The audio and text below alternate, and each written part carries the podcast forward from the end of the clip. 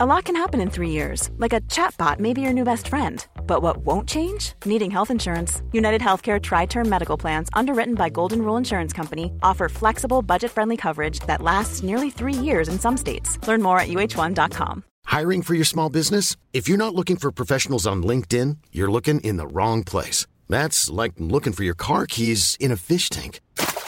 LinkedIn helps you hire professionals you can't find anywhere else, even those who aren't actively searching for a new job but might be open to the perfect role. In a given month, over 70% of LinkedIn users don't even visit other leading job sites. So start looking in the right place. With LinkedIn, you can hire professionals like a professional. Post your free job on linkedin.com slash people today.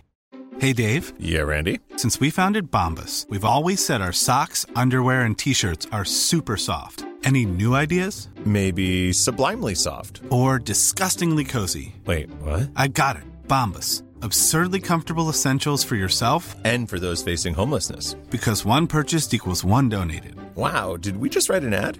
Yes. Bombas. Big comfort for everyone. Go to bombas.com slash ACAST and use code ACAST for 20% off your first purchase.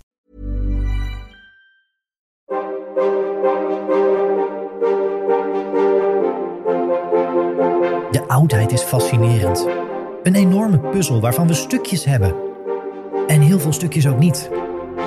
Al op de basisschool trokken de verhalen over het oude Egypte, de Romeinen, Griekse mythen, het oude China en het onderzoek naar al die oude culturen en mensen me als een magneet naar zich toe.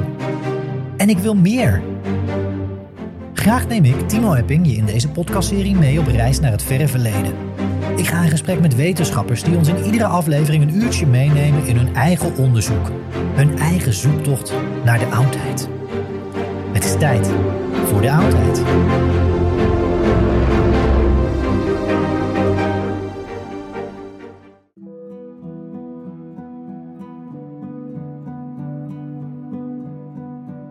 Deze keer spreek ik in Leiden met Dr. Martin Berger van de Universiteit Leiden. Martin is assistent-professor aan de faculteit Archeologie en lid van de interdisciplinaire onderzoeksgroep Musea, Collecties en Maatschappij. Daarvoor was hij elf jaar als conservator Meso- en Zuid-Amerika verbonden aan wat we nu kennen als het Wereldmuseum. Martin, fijn dat je ons meeneemt naar de oudheid. Waar neem je ons tijdens deze aflevering mee naartoe? We gaan vandaag naar het Rijk van de Azteken, tegenwoordig in Mexico. Uh, we gaan naar de 15e, begin van de 16e eeuw, om daar te kijken hoe deze, ja, laten we zeggen, bekende beschaving van uh, Mesoamerika opgekomen is, gegroeid is en uiteindelijk misschien ook wel aan zijn einde gekomen is door de komst uh, van de Spanjaarden. De Azteken. Mesoamerika. Een fascinerende reis die we met Martin mogen gaan maken. Maar eerst Martin, de Azteken. En meer in bredere zin Mesoamerika kwamen ook ooit op jouw pad. Vanwaar jouw persoonlijke fascinatie? Ja, het is eigenlijk een heel, een heel persoonlijk verhaal. Ik ben zelf, um, toen ik tien jaar oud was, met mijn ouders op vakantie naar Mexico geweest. Um, en naar het Maya-gebied. Ik ben daar naar allerlei Maya-sites gegaan, van die hele bekende zoals Chichen Itza, piramides, die, die, die iedereen misschien wel een beetje op zijn netvlies heeft. En, um, en eigenlijk vanaf dat moment wist ik, en dat kan je natuurlijk niet echt weten als je tien bent, maar toch, dat ik dit wou gaan studeren. Nou, dat is inderdaad zo gebleven totdat ik zo ging studeren. Um, en ja, en het is dus iets wat me eigenlijk al vanaf kinds af aan echt gefascineerd heeft. En waar ik um, het geluk heb gehad dat ik daar ook mijn werk heb van kunnen maken. Voor Martin ons echt mee gaat nemen en ons kennis laat maken met de Azteken, moeten we enkele zaken duiden. Te beginnen bij de naam die we aan dit volk geven. De Azteken dus. Hoe correct is die naam eigenlijk? Ja, dus de Azteken die zijn eigenlijk in Europa sinds de 19e eeuw. Sinds Alexander von Humboldt, bekende Duitse ontdekkingsreiziger, wetenschapper, um, homo universalis. Bekend als de Azteken inderdaad. En, en ik denk dat er als je in Nederland kijkt wie, welke volken kennen Nederlandse mensen over het algemeen uit Latijns-Amerika, dan zijn het de Azteken, de Inca's en de Maya's. Um, zo zet ik eigenlijk ook altijd mijn begincolleges op, want dat zijn de dingen waarbij mensen kunnen aanhaken. Bij de Maya's en de Inca's um, zijn dat namen die ze zichzelf deels ook gaven. Uh, in ieder geval bij de Inca's. Bij de Azteken is dat heel anders. De Azteken die um, noemden zichzelf Mexica. Mexica zoals in het huidige Mexico. En ehm, de naam Azteken is eigenlijk ontstaan, uh, zoals ik zei, in de 18e en 19e eeuw. Toen Europese onderzoekers gingen kijken van, nou ja, wat, wat hebben we nou in archeologie in Mexico? Hoe kunnen we dat begrijpen? En er waren heel veel historische bronnen, um, waaronder het ontstaansverhaal van de Azteken eigenlijk. De Azteken vertellen ons dat zij uit een grot komen. Een grot die uh, heette Chico Mostok. En dat zal waarschijnlijk nog wel een thema worden in deze aflevering. De namen van Azteekse plaatsen, mensen, et cetera. Maar die grot Chico Mostok die lag op een plaats en die plaats heette Aztlan. En Aztlan was de geboorteplaats van de Azteken. En vandaar dat dus uh, van Humboldt zei, nou ja, Aztlan, Azteken. Um, zoals gezegd, geen enkele Azteek heeft zichzelf waarschijnlijk ooit zo genoemd. Ja, naar welke benamingen moeten we dan wel denken in dit geval? Want een Azteek noemde zichzelf niet een Azteek. We willen natuurlijk wel graag weten hoe dan wel. Um, daar, gaan ook, daar circuleren weer verschillende namen of verschillende mogelijkheden. Ja, ja, dat klopt. Er zijn een heleboel um, verschillende benamingen. En de reden dat dat zo is, is eigenlijk omdat de Azteken waren bewoners van één bepaalde stad. Die heette Tenochtitlan. Dat was de hoofdstad van het Azteekse Rijk. Ze noemden zichzelf Mexica. Maar ze zaten in een rijk wat eigenlijk bewoond werd door heel veel verschillende kleine stadstaten. Deels ook andere, mensen die andere talen spraken, mensen die andere culturen hadden tot op zekere hoogte. Dat is voor mij een van de redenen om gewoon de term Azteken deels wel aan te houden. Zeker als ik het er in het Nederlands over heb, omdat alle andere termen totaal onbekend zijn met mensen in Nederland. En ik denk dat het gewoon belangrijk is om, om toch aan te sluiten bij wat mensen ja, als basiskennis hebben. Ik moet zeggen dat inderdaad, als je bijvoorbeeld naar, um, naar Mexico zelf gaat, dat daar de naam Mexica veel meer ingeburgerd is. Um, ook natuurlijk omdat, ja, Mexica, je schrijft het Mexica, eigenlijk een beetje zoals Mexico, maar dan met een A. Daar mensen iets zich meer bewust zijn van die lokale geschiedenis. Um, maar ik vind het prima om het in deze podcast en in Nederlands gewoon over de Azteken te hebben, zodat iedereen weet waar we het over hebben. Nog meer vragen. De Azteken bespreken we nu in de podcast met de naam Oudheid. Dat strookt wellicht niet direct met, wat Martin al noemde, de 15e en de 16e eeuw. Of in bredere zin een periode tussen de 12e en de 16e eeuw na Christus. Waarom dan toch de Azteken in oudheid? Ja, nou, ik denk inderdaad dat de term oudheid bij, bij heel veel mensen het idee van de klassieke oudheid oproept. Dus inderdaad de Romeinen, de Grieken. Voor mij betekent oudheid nou, niet hetzelfde als archeologie, maar bijna hetzelfde als archeologie. Dus de oudheid is wat de archeologie bestudeert, hoewel de archeologie ook heel veel anders en nieuwere tijd bestudeert. Um, maar in dit geval hebben we het in, in de Latijns-Amerikaanse context vaak over de prekoloniale tijd. Uh, wat vroeger ook wel is nu een iets meer uh, controversiële term, maar de precolumbiaanse tijd wordt. Dus de, de tijd voordat Columbus aankomt voor 1492. Um, en die prekolonialiteit die houdt eigenlijk op verschillende momenten op in Latijns-Amerika. Dus nou, we weten allemaal dat Columbus aankomt in 1492 in de Cariben. Vervolgens um, nou ja, wordt daar alles gekoloniseerd. Daarna reizen ze, reizen ze door naar het vasteland. Um, in het geval van de Azteken begint de koloniale tijd in 1521. In het geval van de Incas is dat 1533. In het geval van sommige Maya-steden is dat 1697. Dus als je het hebt over de term oudheid, dan is dat ja, eigenlijk wat mij betreft, en dat is misschien een beetje stom om te zeggen, een podcast die oudheid heet, maar een term die in, in deze context misschien niet zo heel veel relevantie heeft. Want het gaat inderdaad wel over het domein van de archeologie, waarin nou ja, opgravingen, piramides, al dat soort dingen belangrijk zijn. Maar het is wel een ander begrip inderdaad van de term oudheid dan, dan veel, veel mensen zullen hebben. Want we hebben het inderdaad over gewoon de late middeleeuwen in Europese termen. Duidelijk. We gaan dus een groot thema bespreken. De geschiedenis en ontwikkeling van een volk, een rijk. Maar waar begin je als onderzoeker als je de Azteken gaat bestuderen? Ofwel, welke bronnen zijn er? Ja, nou, een van de, een van de prachtige dingen vind ik zelf aan, aan archeologie in dit gebied, dus in, in, Mexico, Guatemala, Belize, et cetera, wat, me, wat Mesoamerika wordt genoemd in de literatuur, um, is dat je echt een enorme rijkheid aan bronnen hebt. Dus je hebt niet alleen uh, opgravingen, je hebt niet alleen maar, laten we zeggen, steen, aardewerk uh, en af en toe wat andere dingen. Maar je hebt ook uh, veel historische bronnen. Dus dat zijn aan de ene kant dingen die geschreven zijn door inheemse mensen zelf. Dus Azteekse bronnen, ook Mixteekse bronnen. Mixteken waren een volk dat net ten zuiden van de Azteken leefde. Die ook veroverd zijn door de Azteken. Maar je hebt ook Spaanse bronnen, die gewoon in alfabetisch schrift zijn geschreven, um, die in de koloniale tijd opgesteld zijn. Dat zijn vaak bronnen die geschreven zijn door uh, bijvoorbeeld missionarissen die de cultuur van Azteken in kaart wilden brengen. Belangrijk daarbij is natuurlijk wel aan te tekenen dat die met een bepaald doel werden geschreven, namelijk de bekering van de lokale mensen. Dus um, je hebt, nou, je de, de, veruit de bekendste schrijver in, in, dit, uh, in deze context is een man die heette Bernardino de Sahagún. Uh, die werd geboren in Spanje, verhuisde naar Mexico op een gegeven moment, ging daar in een klooster wonen en schreef samen met lokale, uh, laten we zeggen, nakomelingen van de Azteken een enorm boek. 12, 15, ik weet niet precies hoeveel volumes het heeft, maar het is heel dik. Um, over de cultuur van de Azteken. En, en, en Sahagún wordt ook wel de, de eerste antropoloog van de Amerika's genoemd. Het probleem is dat hij in zijn boek het constant heeft, als hij het over inheemse goden heeft, over duivels bijvoorbeeld. En over hekserij en over tovenarij, et cetera. Dus die Spaanse bronnen die zijn heel erg belangrijk, maar ze zijn wel heel belangrijk om kritisch te benaderen. Omdat ze wel binnen een heel specifiek kader werden geschreven. En ook met een heel specifiek doel. Um, dus nou ja, je hebt inheemse bronnen, Mexicaanse zogenaamde codices. Dat zijn, uh, die zijn in beeldhandschrift geschreven, dus dat zijn tekeningen. Um, je hebt de alfabetische bronnen, je hebt de archeologie. En daarnaast, en dat is nou ja, wat ik begon te zeggen, waarom voor mij de Latijns-Amerikaanse archeologie zo mooi is, heb je ook de hedendaagse cultuur nog. Um, je ziet een hele duidelijke continuïteit tussen uh, aan de ene kant de archeologie uh, en aan de andere kant hedendaagse inheemse culturen. Tuurlijk, het is 500 jaar geleden dat deze mensen gekoloniseerd werden zijn gedwongen katholiek geworden.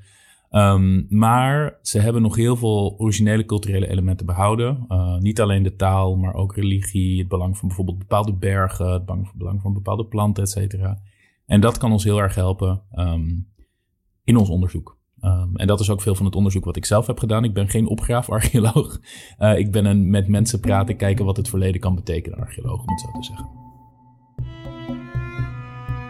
Belangrijk om hier te benoemen is dat met de komst van de Spanjaarden in eerste instantie heel veel bronnen voor altijd werden vernietigd.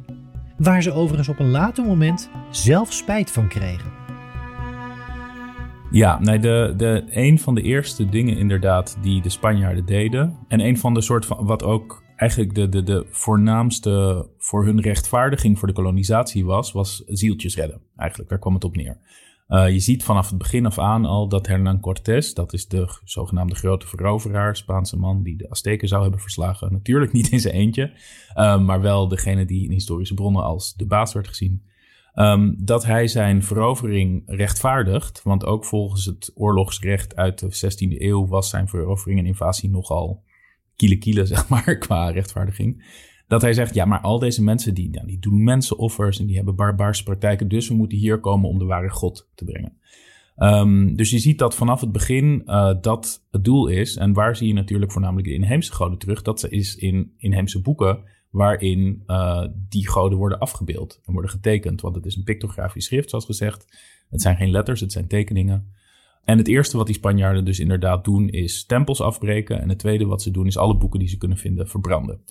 Op een gegeven moment krijgen ze daar in zekere zin inderdaad spijt van, uh, omdat ze daardoor minder toegang hebben tot de inheemse cultuur. Maar dat lossen ze dus weer op door zelf hun eigen boeken eigenlijk in het alfabetisch schrift te schrijven, samen met inheemse informanten over inheemse cultuur. We hebben de bronnen in beeld.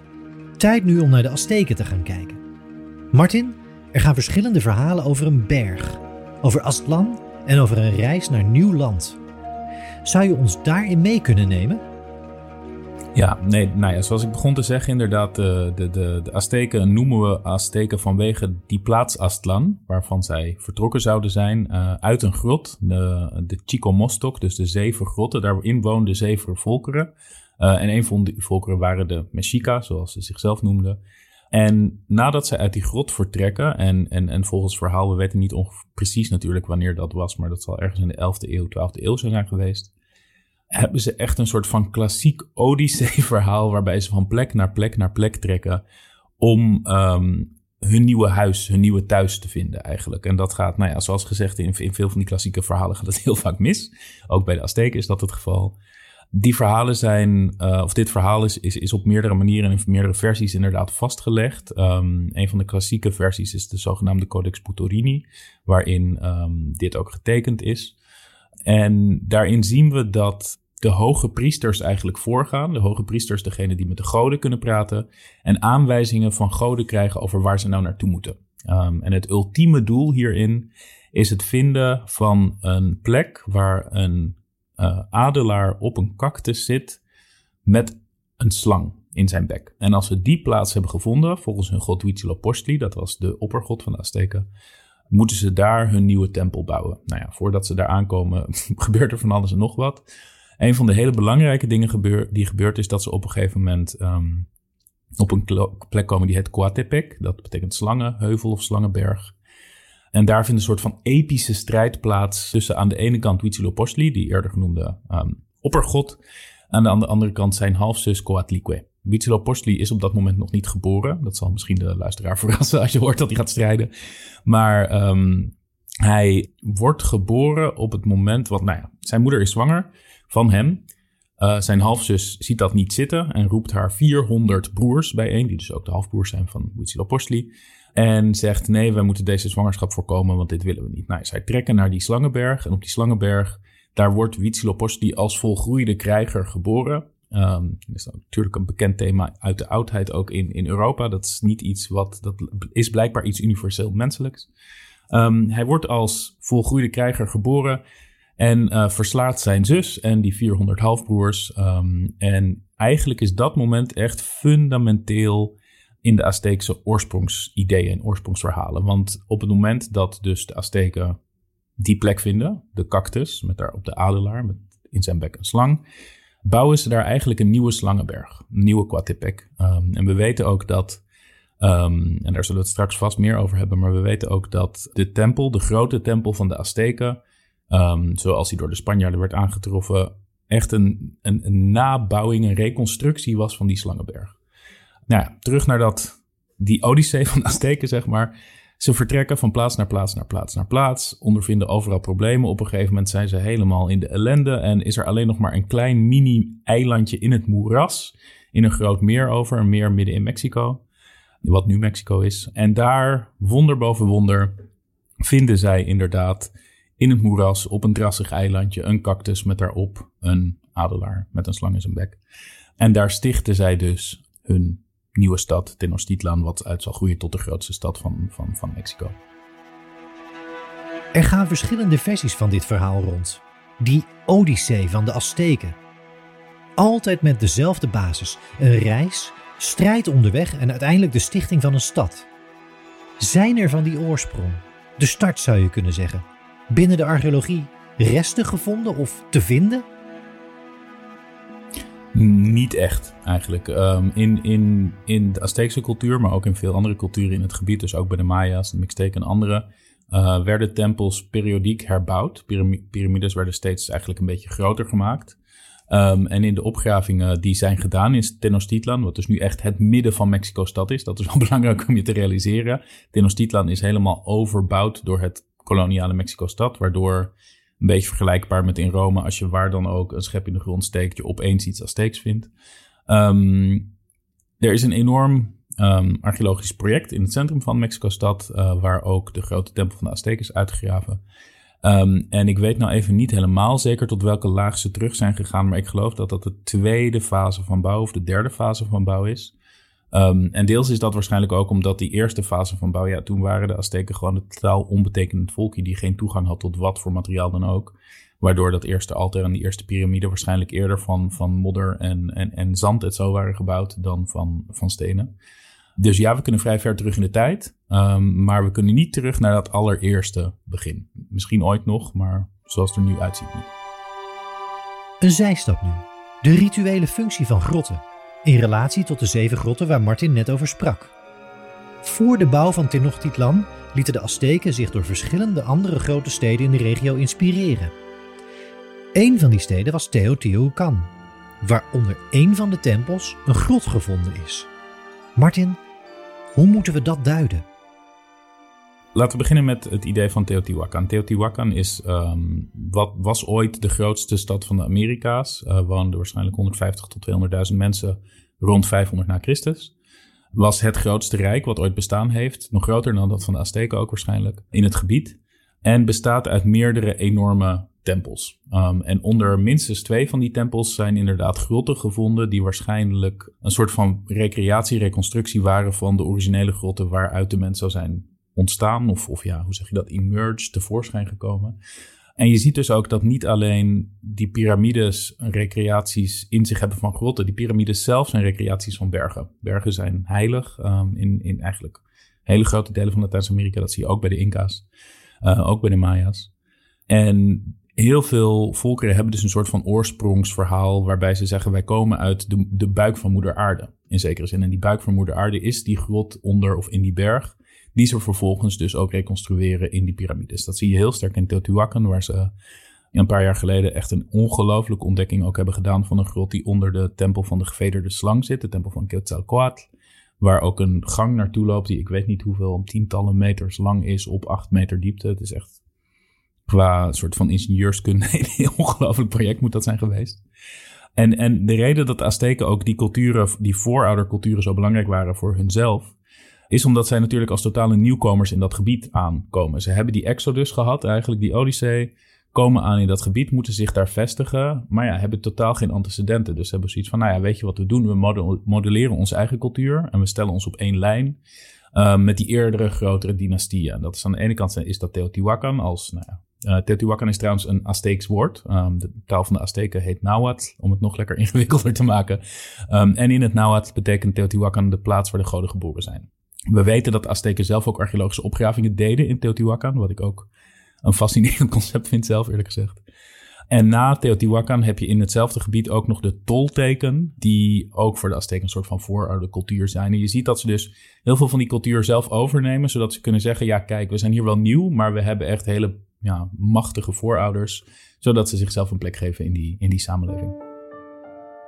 Een interessante zijstap. Maar terug nu naar het verhaal.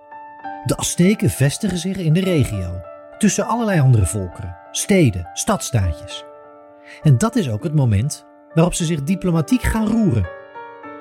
Ja, nou, je, je ziet dus inderdaad dat de Azteken die, die voeren constant oorlog eigenlijk ook als ze nog niet zoveel betekenen.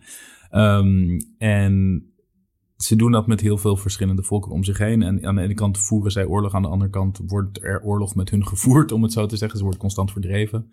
En je ziet dat op het moment dat ze zich vestigen op die plek, in dat meer, drassig eilandje, hebben niet veel. Denken ze, oké, wat kunnen we diplomatiek slim doen? We kunnen ons via huwelijksallianties verbinden aan, aan sterkere soort van buren. Iets wat je natuurlijk ook in Europa heel veel zit in de middeleeuwen, huwelijksallianties als de basis voor macht.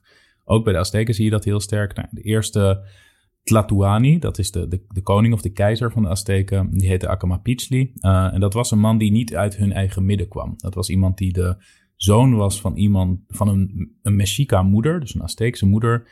En een vader uit Culua. En Culhuacan, dat was een, een, een, rijke, machtige stad daar in de buurt. Je hebt, nou, ik weet niet of de luisteraar zich de kaart van Mexico een beetje voor de, uh, de geest kan halen.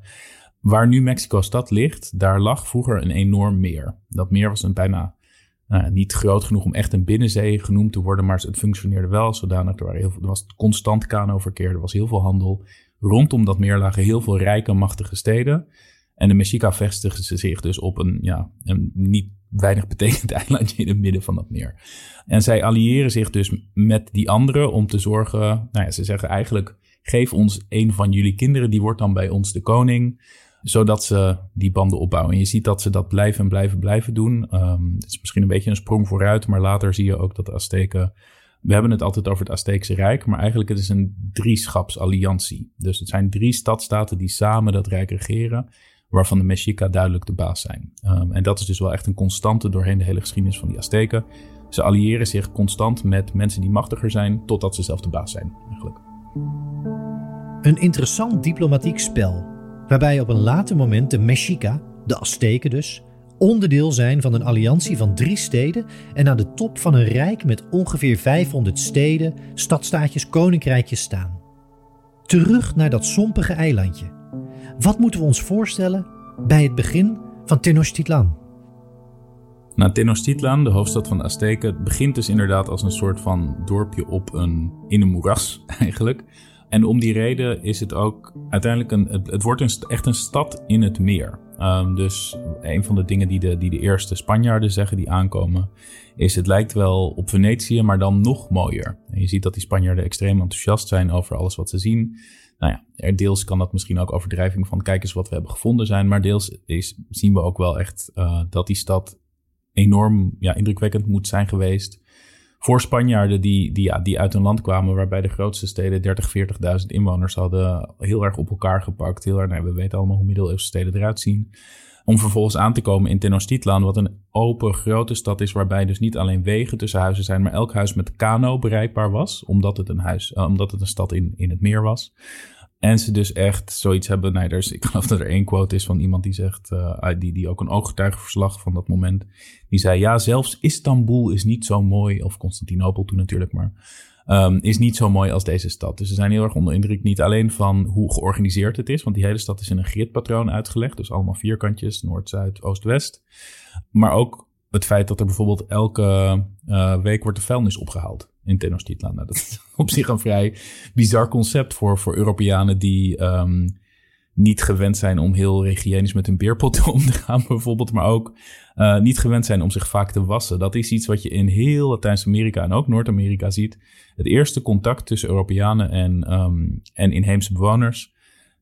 Je ziet bijna altijd soort van een verbazing over hoe schoon mensen zijn. Omdat, het, omdat ja, mensen gewend zijn om zich meerdere keren per dag soms te wassen totaal andere conceptie van hygiëne dan in, in Europa.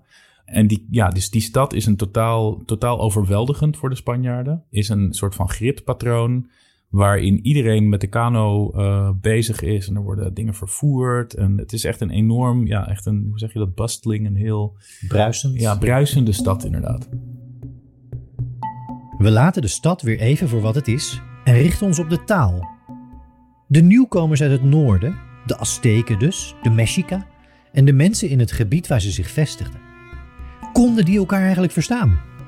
Welke taal of talen werden daar gesproken? Ook dat gaat weer terug op die berg met de zeven grotten. Ja, nou, het, idee van dat Chico Mostok, van die zeven grotten, is dat er allemaal volkeren wonen die inderdaad dezelfde taal spreken. En dus ook uh, vanwege het feit dat ze uit diezelfde grot komen, een bepaalde historische, religieuze, spirituele, hoe je het ook wil noemen, achtergrond hebben.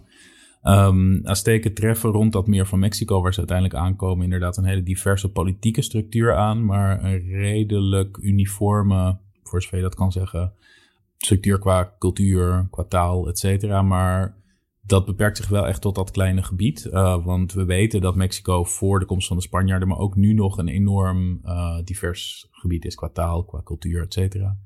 Tegenwoordig wonen er in Mexico, dus nu in 2023 worden er nog 65 of 68 inheemse talen gesproken. Verdeeld over, ik geloof, zeven taalfamilies en nog vier van die geïsoleerde talen. Nou, als je dat vergelijkt met Europa, ik geloof dat Mexico uh, even groot is als Duitsland, Frankrijk en Spanje bij elkaar ongeveer. Nou, ietsje groter. Wat hebben wij? De Romaanse, de Slavische en de, de Germaanse talen. En dan hebben we nog Hongaars en Baskisch en Fins. En dat is het wel zo'n beetje. In Mexico is die diversiteit dus vele, vele, vele malen groter op een gebied wat veel kleiner is. En dat vertaalt zich ook in die soort van, soort van politieke een beetje fragmentatie.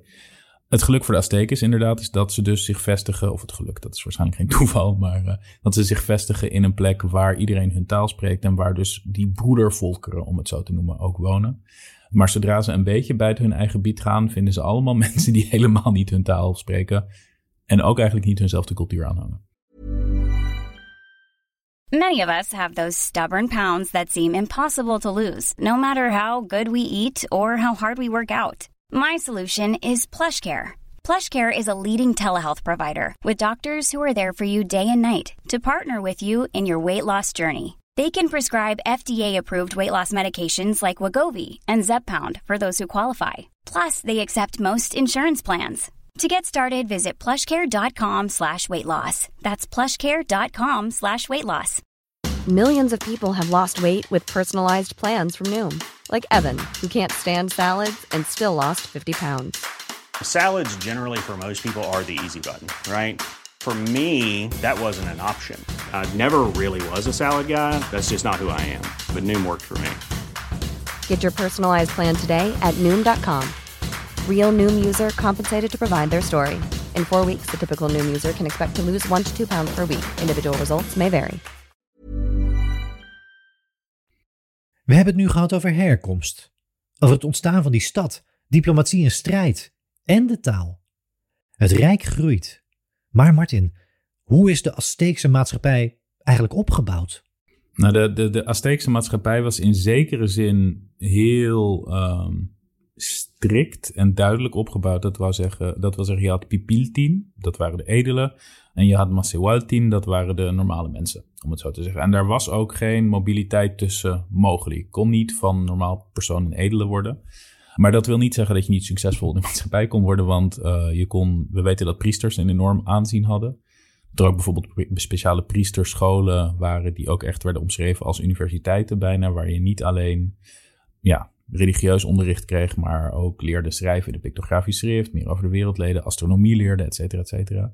Die kon handelaar worden. We weten dat handelaren een enorme status hadden in de maatschappij. Hoewel ze geen edelen waren, waren ze wel. Nou, en dat is in heel veel andere samenlevingen ook. Patriciërs, ze waren heel rijk. Ze hadden echt een lange afstandshandel ook. Um, die zich helemaal uitstrekte tot in het noorden van Mexico, tot in het Maya-gebied, tot in Guatemala. Dus echt over honderden, zo niet duizenden kilometers. Je kon handwerker worden, kunstenaar om het zo te zeggen, wat ook een hele belangrijke hoge status had. Um, we weten ook dat al die handwerkers in gildes waren georganiseerd, een beetje zoals bij ons in de middeleeuwen. En dat die gildes ook hun eigen wijken hadden, ook weerom, weerom zoals bij ons een beetje. Of je kon natuurlijk gewoon boer worden. Nou, niet als je in de stad woonde, want dan was er. Ook, nou, ook daar was wel landbouw een beetje, want er was vrij veel stadslandbouw op een soort van mini-poldertjes, als ik het zo mag noemen. Dus uh, ja, heel on, oneerbiedig gezegd, een soort van composthopen die werden opgebouwd in dat meer. Want ja, je zit natuurlijk uiteindelijk woon je toch in een meer, dus je moet dat vullen.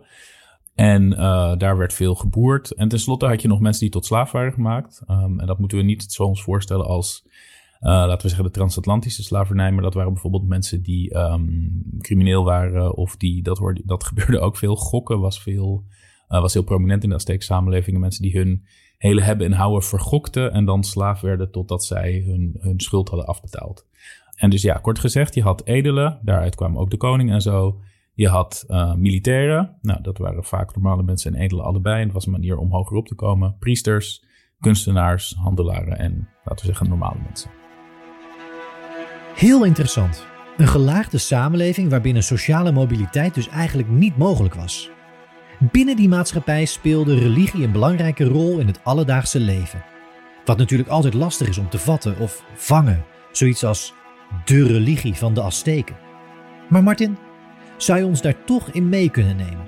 Ja, de, de Azteekse religie was denk ik ja, in zekere zin net zo alom bezig in de Azteekse maatschappij als dat was in Europa en het christendom tijdens de middeleeuwen. Dus ik denk wat dat betreft inderdaad dat, dat mensen heel veel met religie bezig waren. Ik denk niet dat dat meer of minder was dan in Europa bijvoorbeeld.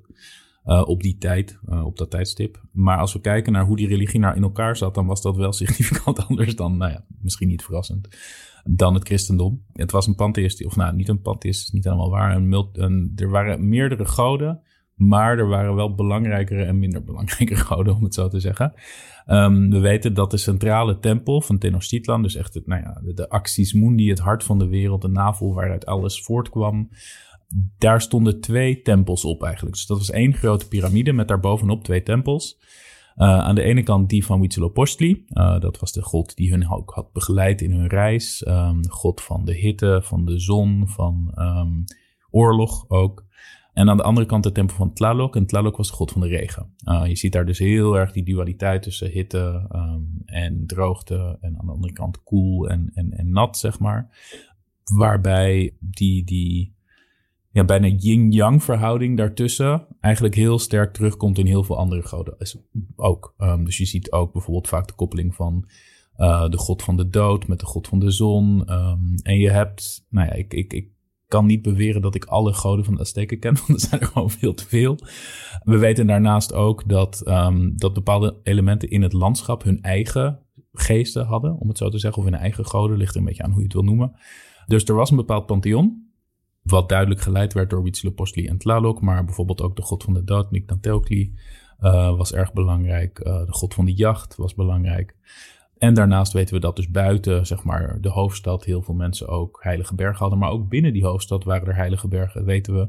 Omdat bijvoorbeeld de, de, de Templo Mayor, zoals, zoals die wordt genoemd, de grote tempel, waarop die twee, uh, of de grote piramide, laat ik het zo zeggen, waarop die twee tempels stonden, die was gericht op een bepaalde berg. En die berg die, die heeft dan weer ook bepaalde astronomische zogenaamde alignments, waarbij de zon op een bepaalde manier opkomt, et cetera. Dus je ziet dat de, de goden heel erg samenhangen met het landschap en met de sterren en de kosmos. Azteekse religie in een notendop. Eigenlijk een podcastaflevering aan zich. Martin, we moeten nog iets bespreken. Er is wel gesuggereerd dat, en ook recent nog, en uiteraard met een westerse blik, de Spanjaarden in 1519 een steentijdsamenleving aantroffen toen ze kennis maakten met de Azteken. Hoe moeten we dat plaatsen? Ja, nou, ik denk inderdaad, als je, als je zegt dat. Um, want dat is inderdaad wel gezegd in het verleden, dat, dat de, de, de Azteken een soort van steentijdmaatschappij waren. En, en dat is heel erg het soort van op één niveau zetten van technologische vooruitgang met alle andere soorten van vooruitgang, zeg maar. Feit is dat um, de Azteken nauwelijks metaal bewerkten. Dat wil zeggen, ze bewerkten wel goud uh, voor, voor sieraden, maar ze gebruikten geen uh, ander soort van metaal voor wapens, bijvoorbeeld. Ze gebruikten veel obsidiaan in wapens, uh, omdat dat veel meer voorhanden was. Nou, obsidiaan is extreem scherp. Ik weet niet of een van de luisteraars ooit wel zichzelf heeft gesneden aan een obsidiaan dingetje. Maar dat gaat heel makkelijk. Want ik zou zeggen, wordt tegenwoordig bijvoorbeeld ook uh, in de chirurgie nog wel gebruikt. Obsidiaan in plaats van staal. Maar als we het hebben over, ja, te zeggen, ontwikkeling. Wat, natuurlijk, ja, wat inderdaad een best een moeilijke term is. Maar als we kijken naar hele specifieke dingen, zoals bijvoorbeeld uh, medische kennis. Uh, dan zien we dat veel van de Spanjaarden die aankomen in, in, in Mexico naar Azteekse dokters gaan en niet naar hun eigen dokters, omdat ze zien dat de medische kennis gewoon veel verder gevorderd is. In ieder geval van die dokters die mee zijn op reis. Het kan zijn dat dat niet de beste dokters zijn, degene die durven zich op te geven voor een reis naar het onbekende, maar oké. Je ziet dat er een heel sterk ontwikkelde architecturale kennis is. Nou ja, het bouwen van piramides, bouwen van, zoals gezegd, tunnels onder de grond op acht meter diepte, et cetera. Daar moet je een bepaalde soort van ingenieurskennis ook van hebben. We zien een ontwikkeling van het schrift, een grote kennis van de astronomie. Dus ik denk dat we, wat we ons vooral moeten voorstellen, is inderdaad een samenleving die heel sterk georganiseerd is op economisch gebied. Um, dus nou ja, zoals gezegd, je hebt handelaren die echt honderden kilometers ver reizen om dingen terug te brengen naar het Rijk. Het is echt een heel erg een sterke luxe samenleving. En het is een, een, een, samenleving die heel erg ook op het leren gericht is. Dat zie je ook echt door het feit dat er nou, zoals gezegd, universiteiten zijn die tegelijkertijd religieuze scholen zijn. Dus het is wel, het is een heel, um, ja, ik wou, ik, wou, ik wou gaan zeggen, het is een heel ontwikkelde beschaving, maar dat vind ik, zo, vind ik een beetje een problematische term. Um, maar het is in ieder geval een beschaving die, die zich heel sterk richt op het leren over de wereld, laten we het zo zeggen, de wereld en de kosmos. Verder nu met de ontwikkeling en uitbreiding van het Azteekse Rijk. Martin zei ons in dat verhaal naar een soort toppunt waar dus ongeveer 500 stadstaatjes, koninkrijkjes onderworpen zijn? Of in ieder geval bij dat rijk horen waar de Mexica, de Azteken heersen? Zou je ons daar verder in mee willen nemen? Ja, de, de Azteken waren eigenlijk, het is, het is vrij um, bijzonder als je kijkt naar de geschiedenis van de Azteken. En we kunnen daar ook kijken naar de geschiedenis van de Inca's, die nog extremer in dat gebied is. Die, die komen eigenlijk op en gaan onder in een, in een enorme ja, snelheid. Je ziet bij de Azteken dat, nou ja, Tenochtitlan, de hoofdstad, wordt waarschijnlijk in 1325 gesticht. Uh, en minder dan 200 jaar later worden zij dus veroverd door de, door de Spanjaarden. En dat is dus echt een race door de tijd. Waar ze gaan van een dorpje in een moeras, als het ware, naar het grootste rijk uh, in de regio. En, in eerste instantie doen ze dat dus door voornamelijk door huwelijksallianties en door zich te, te, alliëren met, uh, met sterkere steden. Tot er een moment komt dat ze denken: hé, hey, wacht eens even, we zijn zelf sterk genoeg. Um, we kunnen hier de baas gaan spelen over anderen, om het zo te zeggen. Waarbij ze dus wel altijd die soort van die driebond aanhouden. Waarbij um, Tenochtitlan samen met twee andere steden, in ieder geval in naam, het Rijk overheerst. Wat je heel erg ziet is dat, dat de Azteken een, een, een tactiek aanhouden waarbij ze heel erg gericht zijn op grondstoffen. Dus ze gaan naar een bepaald gebied, ze veroveren een bepaald gebied omdat daar iets te halen valt. Eigenlijk, daar komt het op neer. Uh, dat kan uh, voedsel zijn voor de stad. Want ja, als je een stad van 150.000 mensen moet voeden in een meer, dan heb je nogal wat landbouwgrond nodig. Dat kan um, meer luxe grondstoffen zijn, zoals um, nou ja, cacao bijvoorbeeld, wat ze helemaal uit uh, het zuidoosten van Mexico halen, dus echt duizend kilometer verderop. Dat kan goud zijn, dat kan kunst zijn, echt van alles en alles en nog wat. We hebben dankzij de Spanjaarden wederom een boek, dat heet de Codex Mendoza. En de Codex Mendoza is een overzicht van alle tributen, dus alle belasting die betaald werd aan de Azteken. Nou ja, ook hier is wel duidelijk waarom de Spanjaarden dat wilden. Zij wilden zichzelf natuurlijk op de plaats van de Azteken zetten, zodat zij ook al die tributen konden krijgen. Uh, en daar is heel precies vastgelegd, vastgelegd welk stadstaatje welk tribuut moest betalen, hoe vaak per jaar, et cetera. En als je daarnaar kijkt, dan zie je inderdaad dat echt... Nou, het gaat heel vaak om mais en bonen. Uh, het gaat heel vaak ook om textiel, om kleding. Uh, die niet alleen als kleding werd gebruikt, maar ook als betaalmiddel. Maar je ziet ook veel exotischer dingen. En je ziet bijvoorbeeld dat de, dat Azteken een provincie hebben, Soconusco of Soconosco, in wat nu ja, echt het randje van Mexico tegen Guatemala aan is. Waar ze speciaal naartoe gaan, omdat je daar ten eerste cacao kan vinden. Ten tweede huiden van jaguars, die belangrijk waren. En ten derde veren van de quetzalvogel. Dat is een groene vogel met een hele lange groene staartveer. Wat voor heel veel culturen in de regio echt een, een, eh, een luxe item is. Dus ja, eigenlijk leefden de Azteken, de, de, rijke Azteken leefden echt in luxe in, Tenochtitlan en lieten hun luxe waren van overal aanvoeren. Uh, dat, dat, dat is echt een belangrijke brandstof voor die verovering ook. Belangrijke brandstof dus. Maar hoe werkte dat? Dat veroveren van andere stadstaatjes, andere gebieden? Was het wellicht ook een soort missie voor iedere heerser van de Azteken om dat rijk uit te breiden? Om overwinningen te behalen? Nou, je ziet wel heel sterk dat um, de Azteken. Nee, wat de, de, modus operandi was dat ze in eerste instantie, als ze ergens een gebied wilden veroveren, gingen ze naar naartoe, stuurden ze gezanten en zeiden ze: um, Hey, willen jullie je niet bij ons aansluiten? Want dat kan best voordelig voor jullie zijn. Uh, en als daar een ja op kwam, nou, dan kwamen er bepaalde voorwaarden waaronder tribuut moest worden geleverd. Als daar een nee op kwam, dan, ja, dan kwam toch nog het zwaard, om het zo zeggen, hoewel het geen zwaard was, maar oké.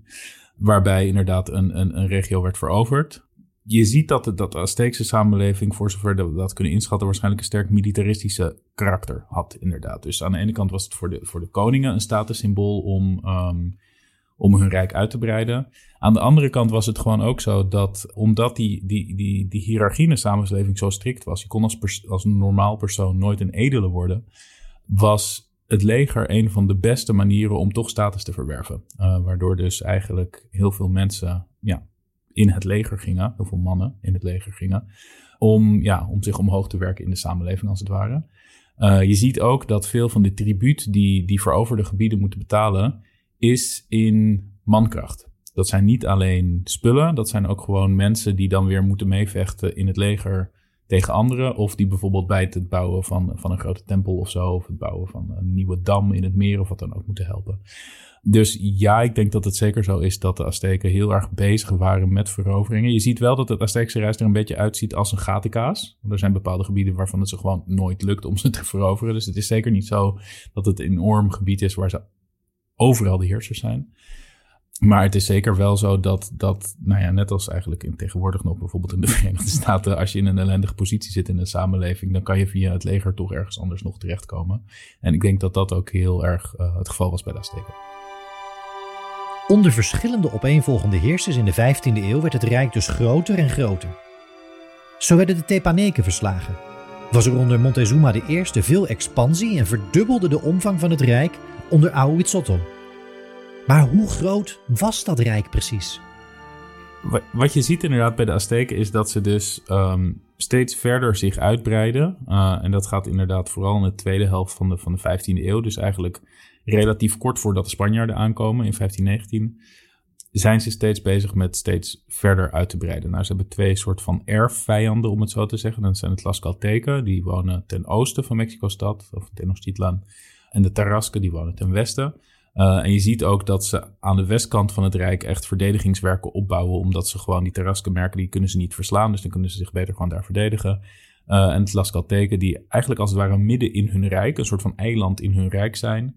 En die heel belangrijk zijn omdat ze later de geallieerden worden van Cortés bij het verslaan van de Azteken. Die Tlaxcalteken lukt het ze ook alsmaar niet om te verslaan. Dus daar werken ze dan maar omheen. Dat is dan maar zo, hebben ze waarschijnlijk het idee. Ik vraag je natuurlijk, ik, ik heb me dat heel vaak afgevraagd. Wat zou er nou gebeurd zijn als die Spanjaarden 100 jaar later waren gekomen? Weet je, hadden ze dan wel de Tlaxcalteken of was dat Rijk al dan aan zijn eigen uitbreidingsdwang al ten onder gegaan? Wat je bijvoorbeeld ziet bij de Inca's. Zou ik niet te veel detail overtreden. Maar ja, een van de dingen die je dus wel inderdaad ziet. Nou ja, ik denk dat de enige Azteek die de meeste mensen wel misschien ooit van gehoord zullen hebben, is de zogenaamde is, Montezuma, die in het Azteeks Montezuma heette. Veel mensen zullen niet weten dat de Montezuma die uh, ten val werd gebracht door de Spanjaarden eigenlijk de tweede Montezuma was. Hij had nog een voorganger daarvoor. En het werkte zo bij de Azteken dat een, een keizer, een zogenaamde Wei Tlatuani, Tlatuani was het woord voor de koning. De Wei Tlatuani betekent de grote koning. En dat was dan dus de baas van het rijk. Dat was echt de keizer die over iedereen heerste.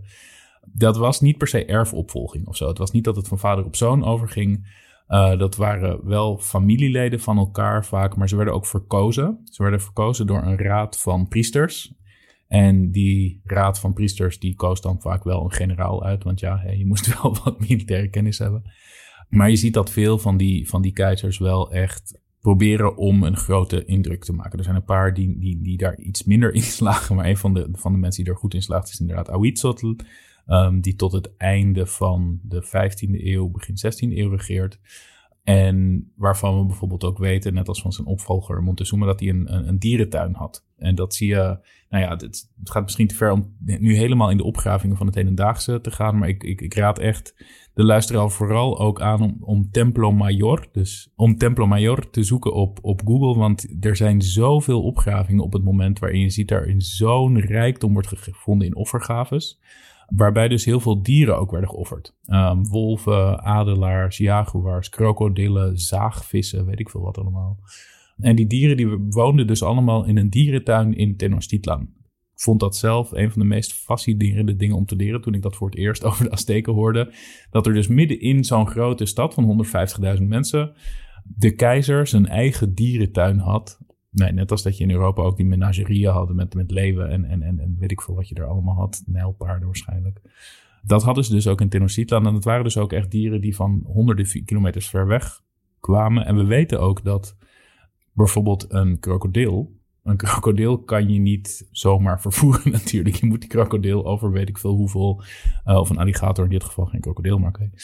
Op een of andere manier meenemen. Hetzelfde geldt voor zaagvissen. Zaagvissen waren hele belangrijke spirituele dieren voor de Azteken. Dat zijn een soort van grote vissen die, nou ja, ik kan het niet anders omschrijven dan een zaag aan de voorkant hebben. We weten ook dat er zeesterren heel veel geofferd werden. Um, zeesterren die zowel uit de Pacifische als uit de Atlantische Oceaan kwamen waarvan we weten dat ze levend vervoerd moeten zijn. Dus nou, er waren op een of andere manier mensen met enorme tanks water die dan met honderden zeesterren vertrokken. Dus die, ja, die hele context schetst wel dat die veroveringen, dat militaristische was belangrijk nou, als een sociaal middel.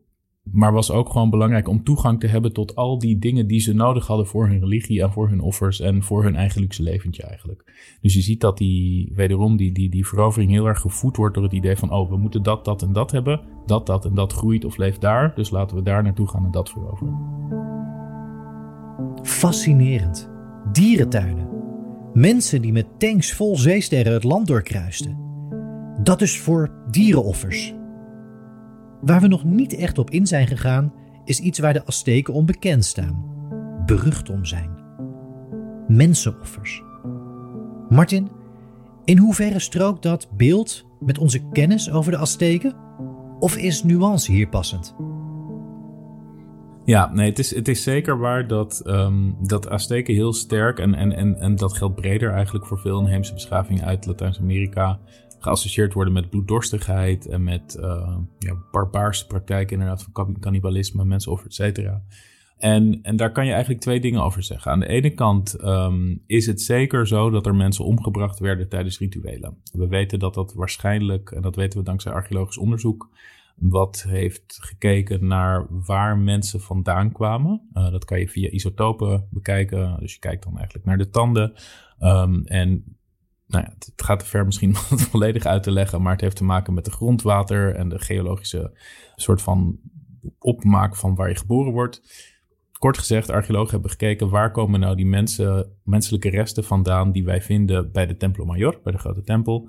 En in een overgrote deel van de gevallen zijn dat niet mensen uit Tenochtitlan zelf, maar zijn dat jonge mannen die ergens anders geboren zijn, vervolgens naar Tenochtitlan gebracht zijn, daar een tijd gewoond hebben en daarna omgebracht zijn. Wat heeft geleid tot de theorie, en ik denk dat die zeker klopt, uh, dat dit krijgsgevangenen waren die tijdens een van die vele oorlogen gevangen werden en terecht werden gesteld in dat heilige district. Uh, waarbij je dus kan zeggen van, nou ja, is dat dan een mensenoffer? Is dat inderdaad het soort van offeren van iemand aan de goden? Of is het een executie op een plek waar ook een tempel is? Net als dat je ook, um, en dat is een soort van de parallel die ik wel graag altijd wil maken als we het hebben over het, over het nuanceren van de bloeddorstigheid van exotische, zogenaamde exotische volkeren.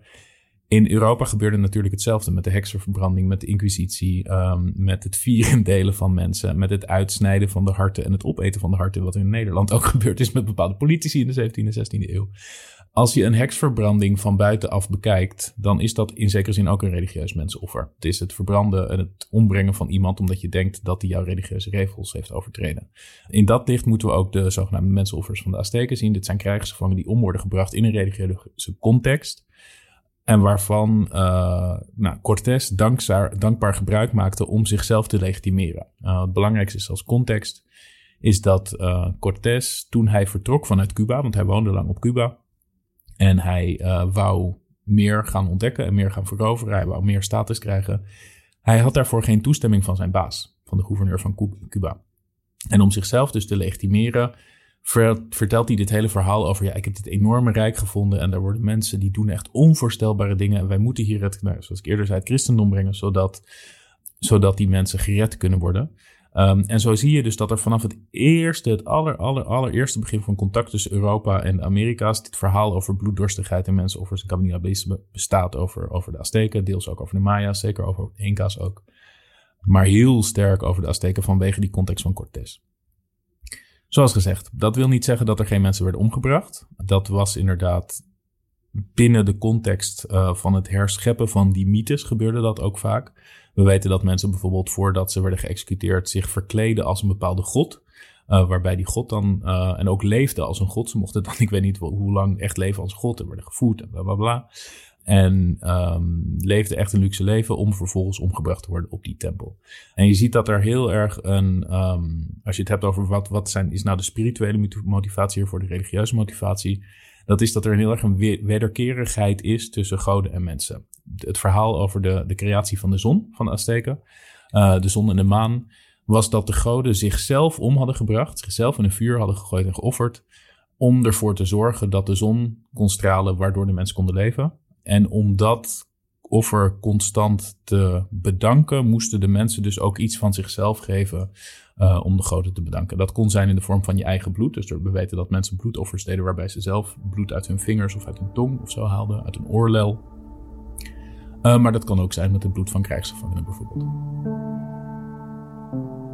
Belangrijke nuance dus op een theorie die dus in eerste instantie vooral door de Spanjaarden, meer specifiek door Hernán Cortés, naar Europa werd gebracht per briefwisseling met het Spaanse Hof.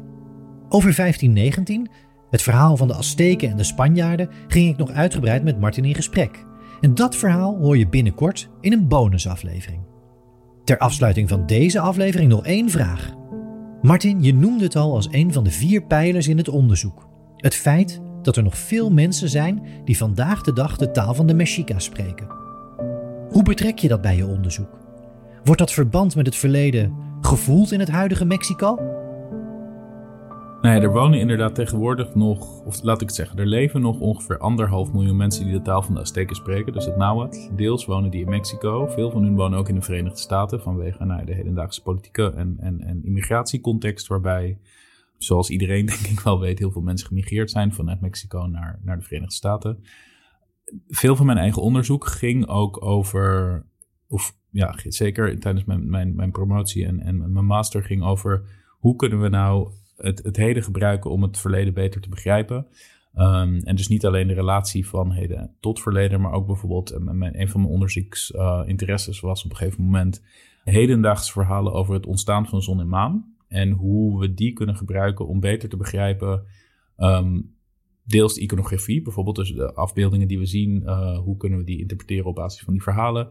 Um, maar ook de relatie tussen bepaalde delen van Mesoamerika. Ik heb dan veel onderzoek gedaan naar, of nou, het is wel heel lang geleden, dus ik weet niet of ik nog veel onderzoek aan maar onderzoek gedaan naar, naar oorsprongsverhalen van zon en maan in heel Oaxaca. Oaxaca is een staat in het zuiden van Mexico, waar ook Nahuatl wordt gesproken, de taal van de Azteker, maar ook uh, 14 of 15 andere inheemse talen. En je ziet daarin, in die verhalen, die hedendaagse verhalen, het zijn dus allemaal verhalen die in de 20ste eeuw zijn opgeschreven echt ook wel een verdeling tussen wat je meer bij de Maya's ziet en wat je meer bij de Azteken ziet. Dus zelfs in hedendaags verhalen, 500 jaar later, zie je nog steeds soort van die verdeling die je in de archeologie ook ziet. Wat ons heel erg kan helpen bij het interpreteren van, um, nou ja, wat, vind, wat, wat zien we nou in archeologische sites? En zeker bij die codices, dus bij die hedendaag, bij die Azteekse bronnen, uh, wat een beeldhandschrift is, als je die kan lezen in de inheemse taal en volgens die inheemse verhalen, dan snap je wat er staat. Als je dat niet kan, dan heb je eigenlijk geen idee tot op zekere hoogte wat er staat. Dus nou, zoals gezegd, voor mij was dat echt een van de redenen ook om dit, om dit werk te gaan doen. Is dat je als archeoloog niet alleen bezig bent met je eigen interpretatie van opgravingen, maar ook met de levende geschiedenis die er nog is en de levende toekomst, die je kan helpen bij het interpreteren hiervan. En dat bracht ons bij het einde van een fascinerende kennismaking met de Mexica, de Azteken, aan de hand van Dr. Martin Berger van de Universiteit Leiden. Zoals gezegd ging ons gesprek nog door. In een bonusaflevering die binnenkort zal verschijnen, spraken we uitgebreid over 1519 en verder. De Azteken ontmoeten de Spanjaarden.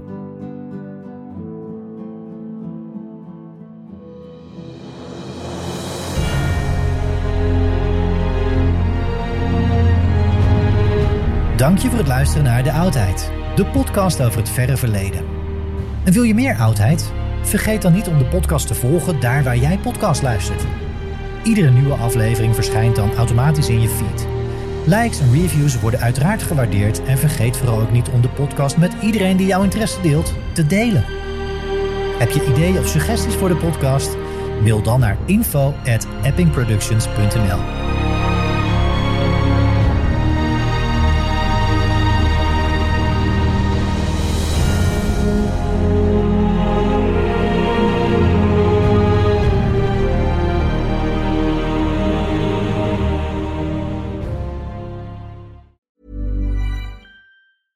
Hey, it's Danny Pellegrino from Everything Iconic. Ready to upgrade your style game without blowing your budget? Check out Quince. They've got all the good stuff shirts and polos, activewear, and fine leather goods, all at 50 to 80% less than other high end brands. And the best part? They're all about safe, ethical, and responsible manufacturing. Get that luxury vibe without the luxury price tag. Hit up quince.com slash upgrade for free shipping and 365 day returns on your next order. That's quince.com slash upgrade. Even when we're on a budget, we still deserve nice things. Quince is a place to scoop up stunning high-end goods for 50 to 80% less than similar brands. They have buttery soft cashmere sweaters starting at $50, luxurious Italian leather bags, and so much more. Plus, Quince only works with factories that use safe, ethical, and responsible manufacturing. Get the high-end goods you'll love without the high price tag with Quince.